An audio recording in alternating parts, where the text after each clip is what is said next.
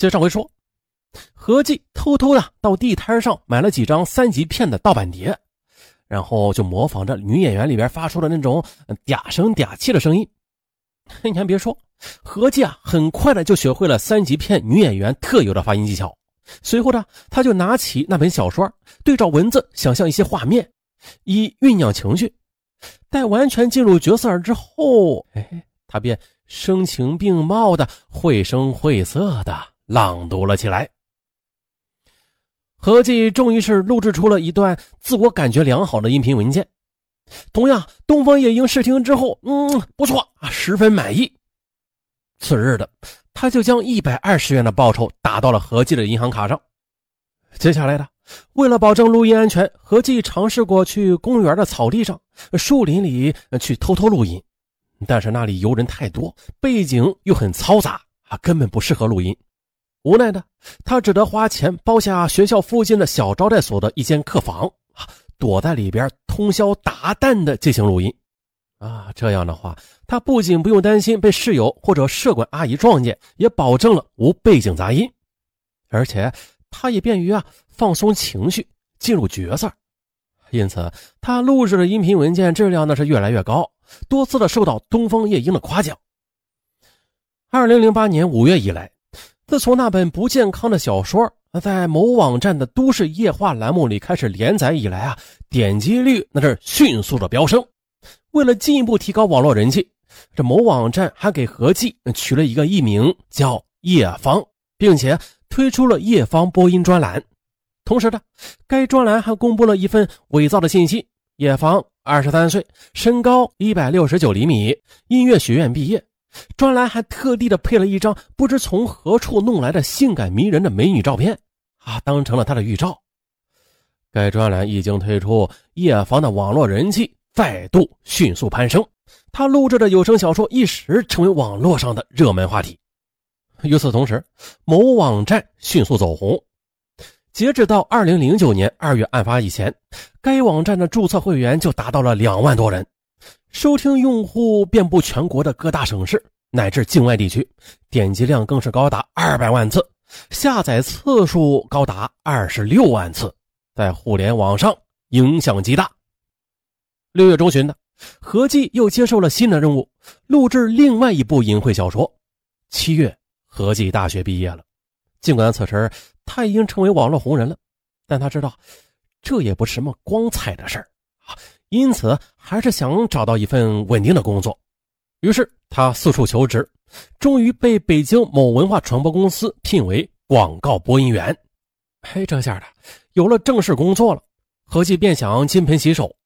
可是东方夜莺一再劝说他继续干，并且承诺给他加薪，但是他仍然表示要退出。见他态度很坚决，东方夜莺也翻了脸，威胁他说：“现在你如果放弃的话，我就在网上公开你的真实身份，并且打电话到你的学校或者单位里去，让你身败名裂。”何继害怕了，此时的他已经悔青了肠子，但是却回不了头了。在对方的恩威并施之下，他又偷偷的录播了新的淫秽小说。好家伙呀！新的作品一经推出，叶芳在网络上的人气那是达到了顶峰。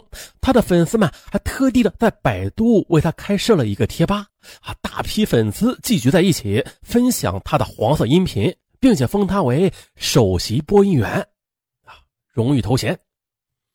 同时，鉴于他极高的江湖地位，网站将他呃录播的每小时的报酬由四十元提高到了六十元。为了提高他的播音质量，网站每月还另发给他五百元的特别津贴啊，让他用于租房啊和改善设备。也就是用这笔钱，何继又租下了一个单间啊，作为自己的专用录音间。为了进一步提高他的实战水平，网站还每月发给他三百元的资料费啊。供他买 A 片呐啊来观摩。白天的何继是公司的白领，晚上他就成了色情声优。因为害怕暴露身份，他工作之余啊从来不敢和同事深交，性格变得也是越来越自闭。当一个男同事向他表白心迹时，他痛苦的拒绝了。因此何继在公司落下了一个“冷美人”的外号。可是靠做声优，何继每个月能挣五千多元呢，而这些钱呢，他一分也没有敢乱用，全部寄给了父母。父母欣慰不已啊，到处炫耀女儿有出息，可是他却十分痛苦，汗颜呐，连回家的勇气他都没有。就在何继的声优事业如日中天之时，这某网站却东窗事发了。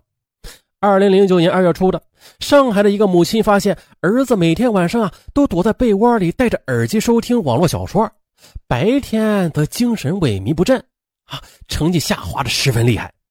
为了查明真相，他偷偷的查看了儿子的电脑，终于的在电脑的收藏夹里发现了某网站。并且在电脑硬盘里发现了儿子从该网站下载了几段淫秽音频，他当即明白了，这就是毒害儿子的源头。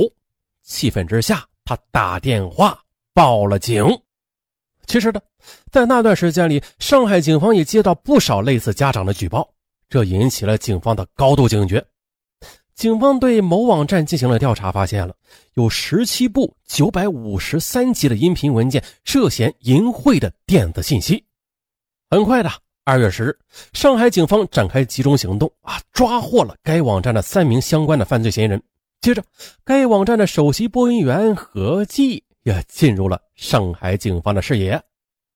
二月二十七日晚，首席播音员何继在北京出租屋里被千里迢迢从上海赶来的警方给抓获了。三月六日，何继被依法逮捕。经警方查实，二零零六年的年初，时年二十七岁、大学计算机系毕业的龚乙啊，筹资创办了一家信息技术有限公司，自任法人代表兼技术总监，并且建起了某网站，向网友提供有声化的读物。可是这买卖不好做，时隔不久，网站开始出现亏损。为了扭亏为盈，二零零八年四月的，公益受益网站主管董明啊，也就是。东方夜莺招聘五名网络播音员，以录制淫秽音频上传到网络，供网友付费下载。而这五名网络播音员就包括了后来成为首席声优的何继。为了调动网络播音员的积极性，网站除了按照每小时音频支付四十元的报酬之外，还建立了播音员年终的分成系统，还有开展动听之星的评选活动。为出色的播音员开辟具有专业水准的播音专栏，啊，何继等人录制的淫秽视频，使得一些情绪不健康的网友趋之若鹜。接着，随着访问量的急剧攀升，不到一年呢，该网站就扭亏为盈，纯获利四十余万元。